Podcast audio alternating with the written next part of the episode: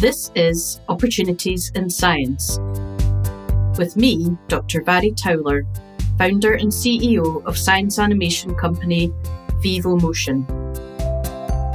In this podcast, inspiring individuals reveal their interesting career pathways after completing a degree in science. Welcome to today's guest on Opportunities in Science, Doctor Lucia Juarez. So thank you for joining me today. We're going to talk about your career path, and I guess it's slightly different because your first degree wasn't in science. So the main focus of this podcast obviously is looking at science and careers in science. But when we met on LinkedIn, um, I think it was a few few months ago now, I was taken by what you're doing in, in your role and advising, you know, PhD students, et cetera. So do you, could you tell us a bit about what you're doing with that at the moment? What's your current position? So, as you say, I'm an architect. What I want to say is I know that it's not science, science, but I have, like, my father is an engineer, well, was an engineer. Uh, my mom, um, an artist, and uh, she was a teacher in art history. So I always thought that architecture was a kind of a mixed, and I like it that mixed. And I know that, that you like that mix yes. as well, about things that are a, a bit more rigid and things that are a little bit more artistic. And so, as you say, I'm an architect, what but what I'm doing now specifically is I'm an academic coach. I did my certification as a life and academic coach. To be academic coach, you need to have your, it's not a degree, it's not um, a profession that is regulated yet, but you need to have, like, a proper training uh, to mm-hmm. become a life coach. So what I decided to do is, because of the background that we can discuss later, mm. is to use all my personal experience to help PhD students, because doing my PhD was some of the most amazing things that I did for myself. Of course, it came with a lot of struggles and it was difficult, but I loved it at the same time. So it was hard, but I loved it. Mm-hmm. And I, I think that studies in general, I always, like, I had many degrees and I always was, like, a good student. Mm-hmm. And I realized that the times that I wasn't as good in my studies were when I was having, like, a difficult time in my personal life. So I was working as a tutor at the University of Edinburgh, teaching architectural history after I finished my PhD. And all that I think that I could see in common in my own experience and as a teacher as well was seeing, like, those students that they were doing not so great. It was not because they didn't know the topic, for example, but it was more about they couldn't concentrate, or I have a student that couldn't actually sleep because she was having personal problems. So I wanted to help uh, students. And sometimes I think, well, I'm helping me in the past. Almost like reliving the experience, but knowing what you know now, wishing that you'd known it then, maybe. Definitely. Mm-hmm. So what I'm creating is trying to do these things that I thought I would benefit from years back. Mm-hmm. Uh, so what I do is I I do academic coaching uh, one-to-one, mm-hmm. or I have a group, okay. which is amazing because doing a PhD can be very isolated, sure. especially since COVID. So having a group where you can share, and one of the things my clients keep saying from the group especially, it's mm-hmm. a kind of a relief when you realize that they are from different places in the world. So just seeing that other students have the similar difficulties, although everyone is different, mm-hmm. brings a kind of a relief and peer support as yeah. well. That it's not just me as a coach, but they have the peer support. Mm-hmm. And so with your students um, that you're working with now, are they from different disciplines, or what sort of backgrounds do they have? Is it mixed? Well, at the beginning, I, I because as an architect, I thought uh, I would understand architects better. Mm-hmm. Because is and maybe it can be similar. I know that you might understand this. The way of thinking is like... Um, As an architect, you are, like, drawing a lot, and your way to uh, communicate through images is mm-hmm. drawing. It's very different when you need to kind of write yeah. a PhD dissertation, you know, it's a big challenge. So I thought I could help them in in that mm-hmm. sense. But then uh, people from other, so the, my first clients were architects, yeah, and the first members of the group were architects as well.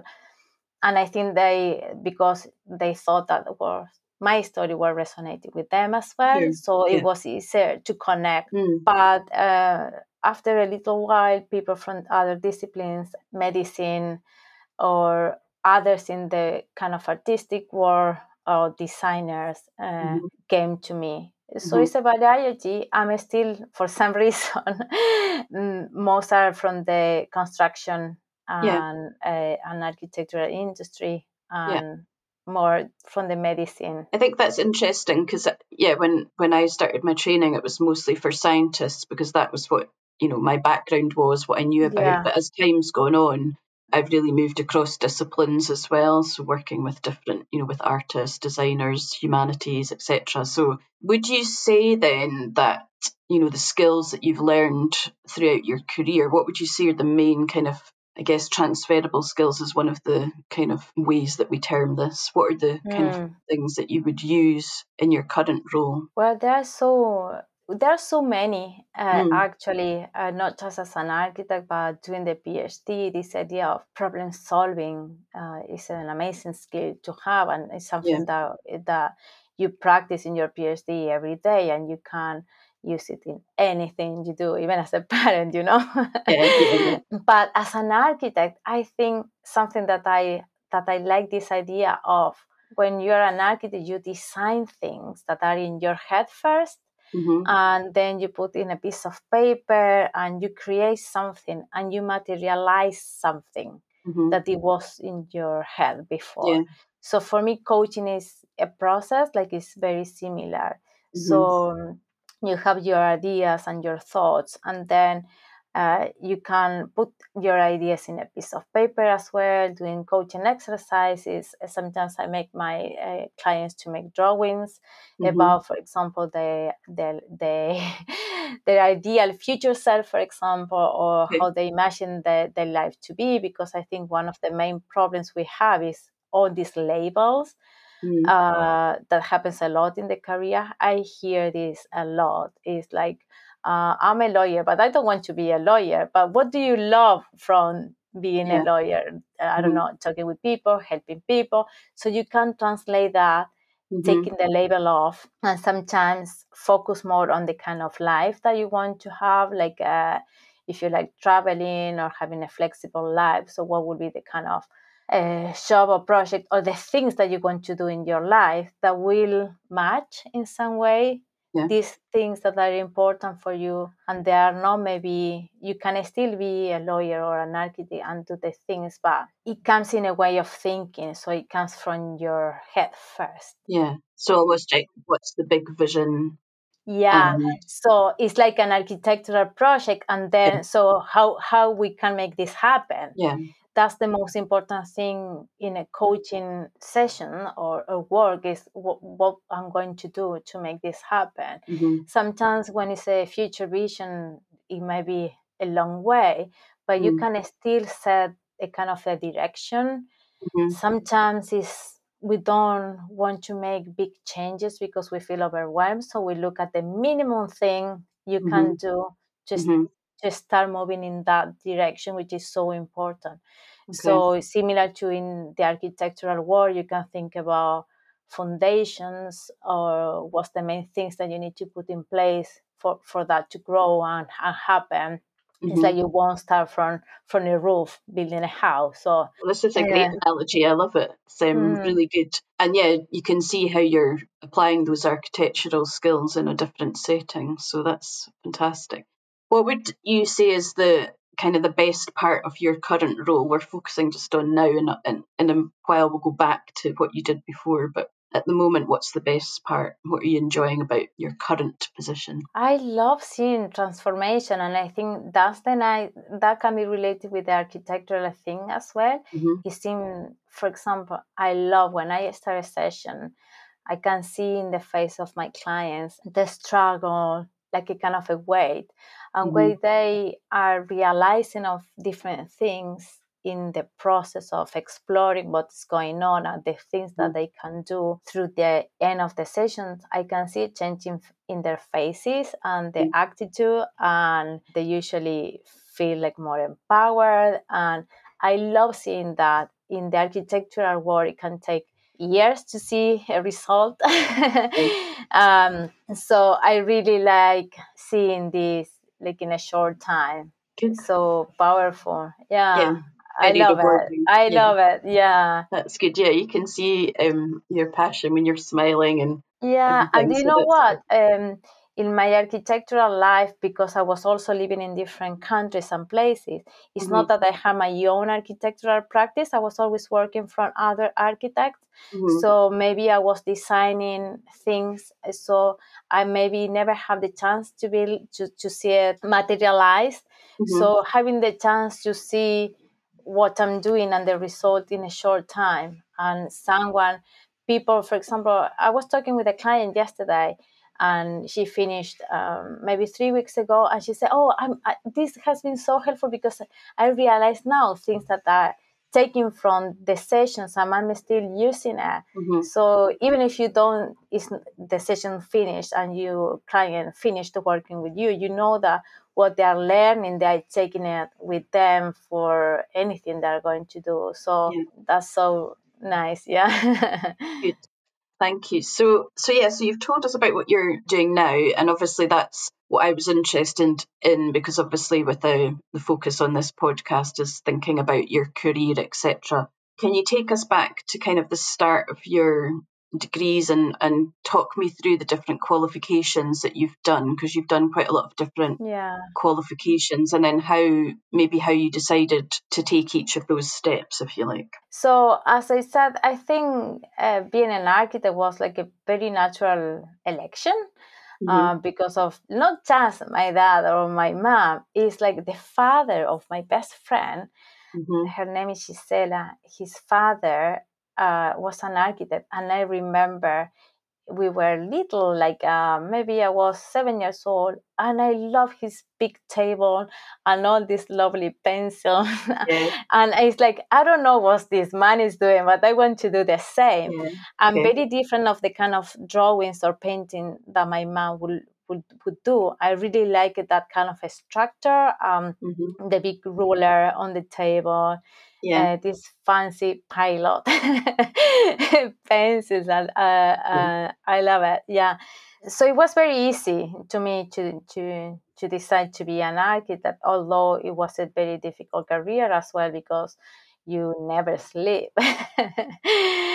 So it's, it was hard, but I but I loved it.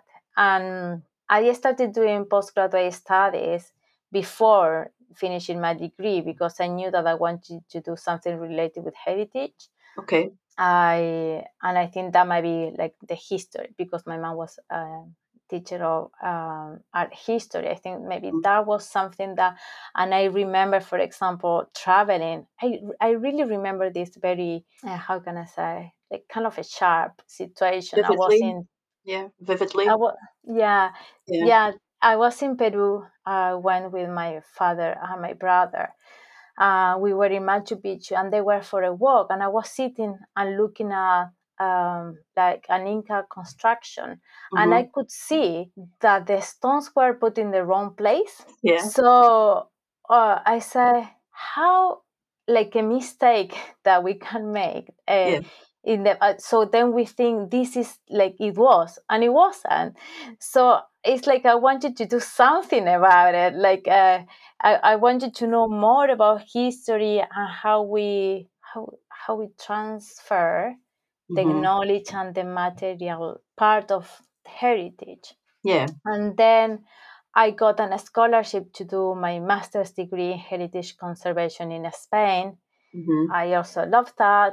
But it wasn't like a technical thing. I mm-hmm. didn't know if I wanted to do something more technical, like restoration. I loved it that, but I never managed to do a lot. All the things that I did in the heritage sector was more as a hobby rather as a proper career. Yeah. All the jobs that I have was as in another architectural firms. But then again, I I wanted to do, and my master's dissertation was about an old factory in Barcelona, mm-hmm. and I loved all the industrial heritage. And I think that was related with my dad being an engineer, and he was working yeah. in, in different factories at the time. Yeah. So I think in some way everything is connected, huh? Yeah. Uh, and make who you really are today. And after that, um, I moved from different cities. I was living in Barcelona uh, when I uh, finished my master's. Then I moved to London mm-hmm. to live who, with who is now my husband. Mm-hmm. Then we moved to Oxford. Okay. and and because I was in the U K and there was all this idea of how important was industrial revolution and mm-hmm. all that thing about the industrial heritage. It's like, I want you to do something. It's like, I am here. I yeah. have access to so many archives or, or information. Mm-hmm. So it's when I decided to, to start a PhD. And then I won an amazing scholarship at Edinburgh University. So we moved here. I Yeah. So the, from that to where I am is like after I finish, and I was uh, working as a tutor, I kind of connect with the, the story that I was telling you uh, yeah. before. So okay. it was more the need to do something else. I think in all the things that I've done, I didn't have that sense of purpose that I have now. Okay. That Good. was the main thing. Yeah. So you were interested in the things, but you didn't have the, the connection with the purpose of what you were doing. So your PhD, that, that was in architectural history, was it a specific part or geographical location in the U K, or what did yeah. you look at? So it happened to me, like I was in my hometown, Tucumán in Argentina. And in my school, that was very important for me. We have a cast iron fountain.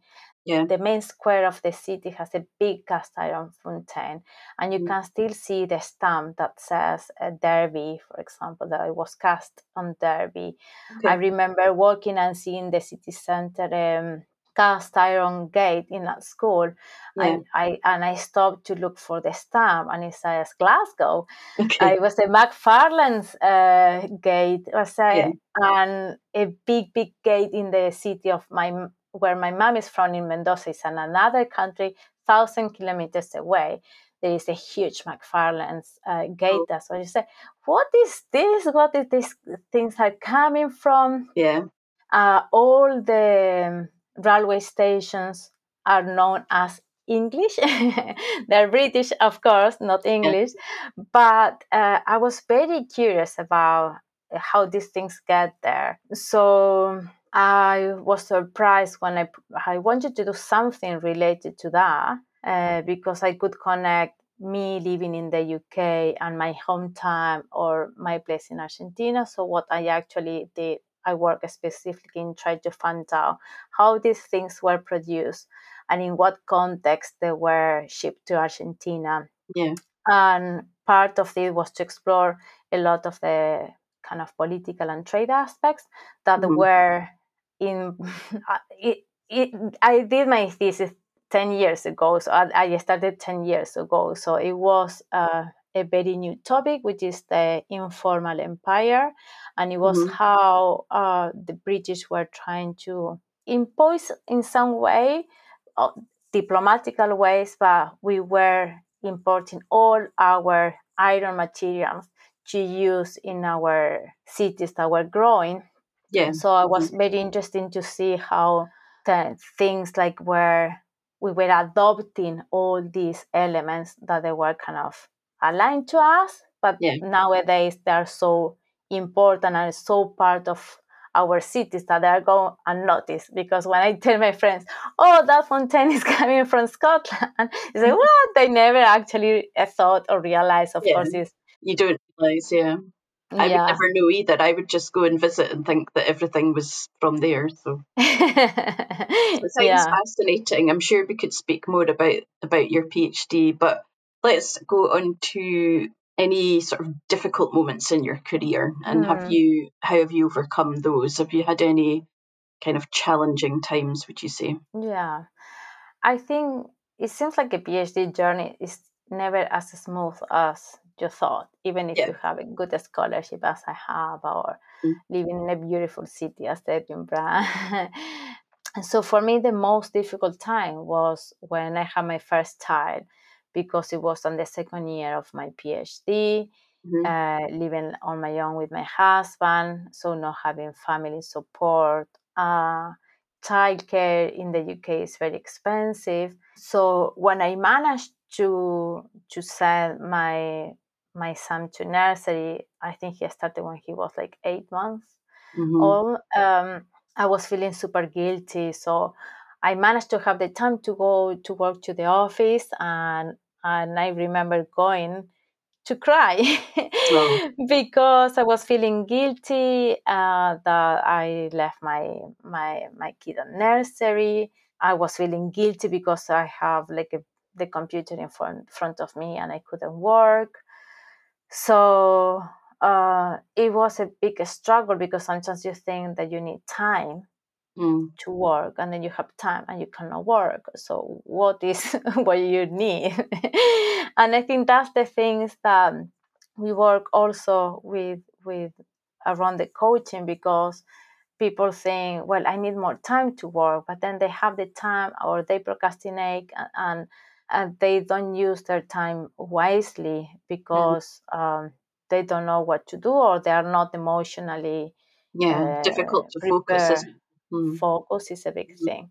Mm-hmm. So of course. Uh, I think that was the hardest part, because you I needed to also to work at night mm. because the time that I, I was doing like a full-time PhD, but never had like full-time mm-hmm. disponibility to work yeah. on.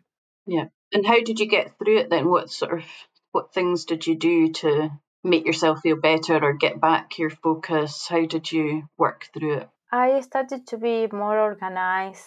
I started doing a few things that really helped, uh, doing meditation uh, mm-hmm. before I started writing my dissertation. And I started to be much more organized and having my routines more in place. Like I was, first of all, I asked help from my husband. Like if you, instead of go together or or we take turns for this period of time, can you leave and pick up our son from school, so I have, let's say, one hour more mm-hmm. uh, to work. Um, so I was making little adjustments, and then trying to to be more focused on the time that I have available, because I realized that feel, feeling guilty wasn't healthy. So what I wanted to do is to be more present. So mm-hmm. at work time, I wanted to be working as as uh, efficiently as possible. Mm-hmm. While if I'm with my kids, I want to be with them, not feeling guilty about I'm not doing the some work. work. Yeah. So thinking about the ways to do that. Mm-hmm. And so, for example, I was trying not to work during the weekends, to have just family time. And I couldn't work five days a week either. So mm-hmm. I was working three. But yeah. I made so I wanted to make sure that three days at the office and, and at night, because I was working at night as well, were mm-hmm. as efficient as possible. And doing meditation, I was using the Pomodoro technique as well to mm-hmm. try to be more focused. Mm-hmm. Can I you just have, explain to people what the Pomodoro yeah, technique is, so just in case the, they don't know? yeah, uh, it's just setting time, uh, twenty-five minutes to do a task. Okay. So that was helping me with my concentration and, and to feel more in control of what I was doing, because I cannot be sitting for long in a desk. I need to move around yeah. and, and I can get very distracted as well. Mm-hmm. So I was putting my phone in silence. Mm-hmm. And when you have a kid, it's difficult not to be dependent on the phone, but I knew twenty minutes or twenty-five minutes will be okay. Yeah. So I will set my alarm for twenty-five minutes. I will read or or write whatever I was doing. I will have a break in twenty-five minutes. I will check my phone to see if any from the family was needing me, or mm-hmm. go to the toilet and then come back. Mm-hmm. And that worked really well for me. It wouldn't uh, work now for the kind of job I'm doing now, but at that yeah. moment, doing the meditation before. So trying to be more present in the time that I have available using this technique was helpful for me. It doesn't mean that it has to be for everyone, yeah. but it was helpful for me at that time. Mm-hmm. And so I could be more, as I said, present and focused mm-hmm. in the board yeah. time, and they're more relaxed. Yeah. Brilliant techniques to know about. And I think for me, when I became a mother, that was when I became the most efficient that I'd ever been with my time. It was like mm. you have to prioritise things. So um, yeah, really good techniques. Thank you mm-hmm. for sharing those. Um, I'm sure mm-hmm. people will use them. So that was kind of looking at challenges. Moving on to any career achievements or highlights. So we'll we'll finish on a on a high, okay. on a positive, if you can tell. Well, I think I always felt uh, kind of proud of myself for the scholarships and some uh, awards that I got in a way. Mm-hmm. It's funny though, like having so many degrees and actually uh, never pay for, for them. uh, so I went to an amazing um, university for my undergraduate students, that it was like a public university. Mm-hmm. Uh, and I was in the rank, like in the top ten when I finished in terms of my grades. Then I got this scholarship to go to Spain. I also have like the best, like an aid, you know, every country has their different uh, um, ways of put the grades or marking. Yeah. And then as an architect, the highest point was uh, that we were shortlisted for a retrofit design competition. Okay. And, and I went to the these nights that they were presenting the prizes. I was uh, sitting next to Zaha Hadid, which is, was a very important architect. Okay. So that was being the the, high, the highest point of my career. But sure, after I, I decided to start my PhD. And mm. on my PhD, the highest, of course, will be when you present your dissertation. Yeah. Nobody's yeah. giving you an award for that, but you feel so proud of yourself. Yeah. So that was a high. And I also received a year and a half ago, uh, like a, a nomina- an international nomination for my contribution in the industrial wow. heritage for really? the work that I did on my PhD. Uh, they recognized the work of identifying so many Scottish cast mm-hmm. iron elements in Argentina. Fantastic. Because I could see these things that nobody else were seeing. Yeah. So, yeah. Uh, so I got that prize uh, in July last year, the year or mm-hmm. year before, it was two thousand. We were already in the pandemic, so it was a great thing to have. Yeah. And I also got a scholarship. Yeah, yeah. Thank you. So, and I also got my scholarship to become a coach. So I think I see that a lot as well. Some of my clients out there, they have a scholarship or awards. It's like they are more likely to keep having these things because people recognize their their effort. Yeah. And being a mum, of course, that's another kind of while you're doing all these things. One of the biggest achievements. Yeah, yeah definitely. Yeah. Okay, yeah. That's fantastic. Thank you very much for sharing all those achievements as well. It's brilliant. And, you know, do, do you sort of think that you sort out those scholarships then? Like you proactively look for them? So once you've got one, maybe you sort of think, well, actually, I could get a scholarship for something else? I, I always try because, I mean, for just for the background, and I think myself, uh, when when the experience, my experience was if it's not there, I just would ask or look for it. Mm-hmm. For mm-hmm. example, I did also have in the past, for example, the chance to travel to Ecuador to mm-hmm. to have a kind of um, it was kind of an scholarship, but it's not that it was a grant that you you presented. It's like I went to talk with the dean of the university and I say I want to do it, this experience, but I don't have the money to do it. Like my family cannot support it. What can I do yeah. to mm-hmm. to get this? Yeah. So things like that, and with the just asking and trying to be proactive, sometimes are a lot of funders or people that can support you yeah. and you don't even, uh, they're not maybe advertised or yeah.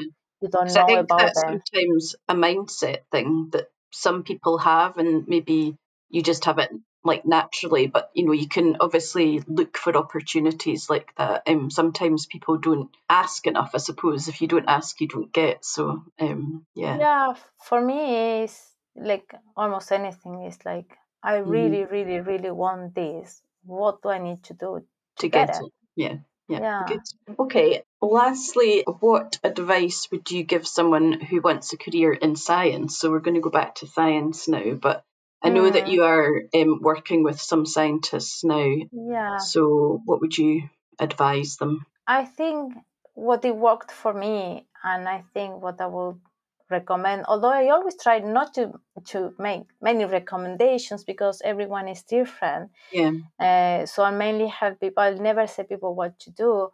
But if I need to, to advise someone in their career, will be not to think about the labels, mm-hmm. but the skills and the time of uh, day-to-day task, uh, the the life that you want to have.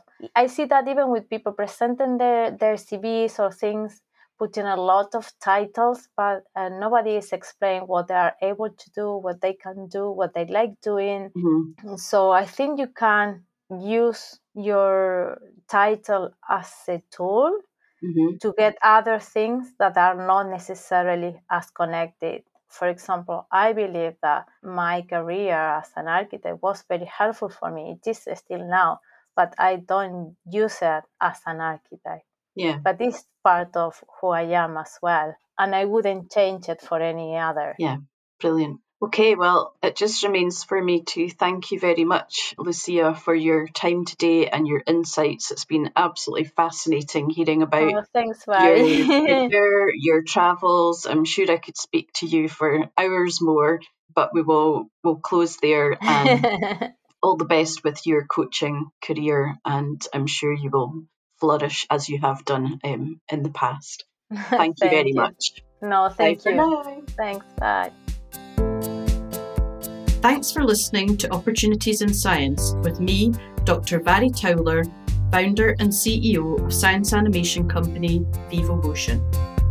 If you haven't subscribed yet, please do so on Apple, Google and Spotify. We look forward to you joining us for the next episode. Bye for now.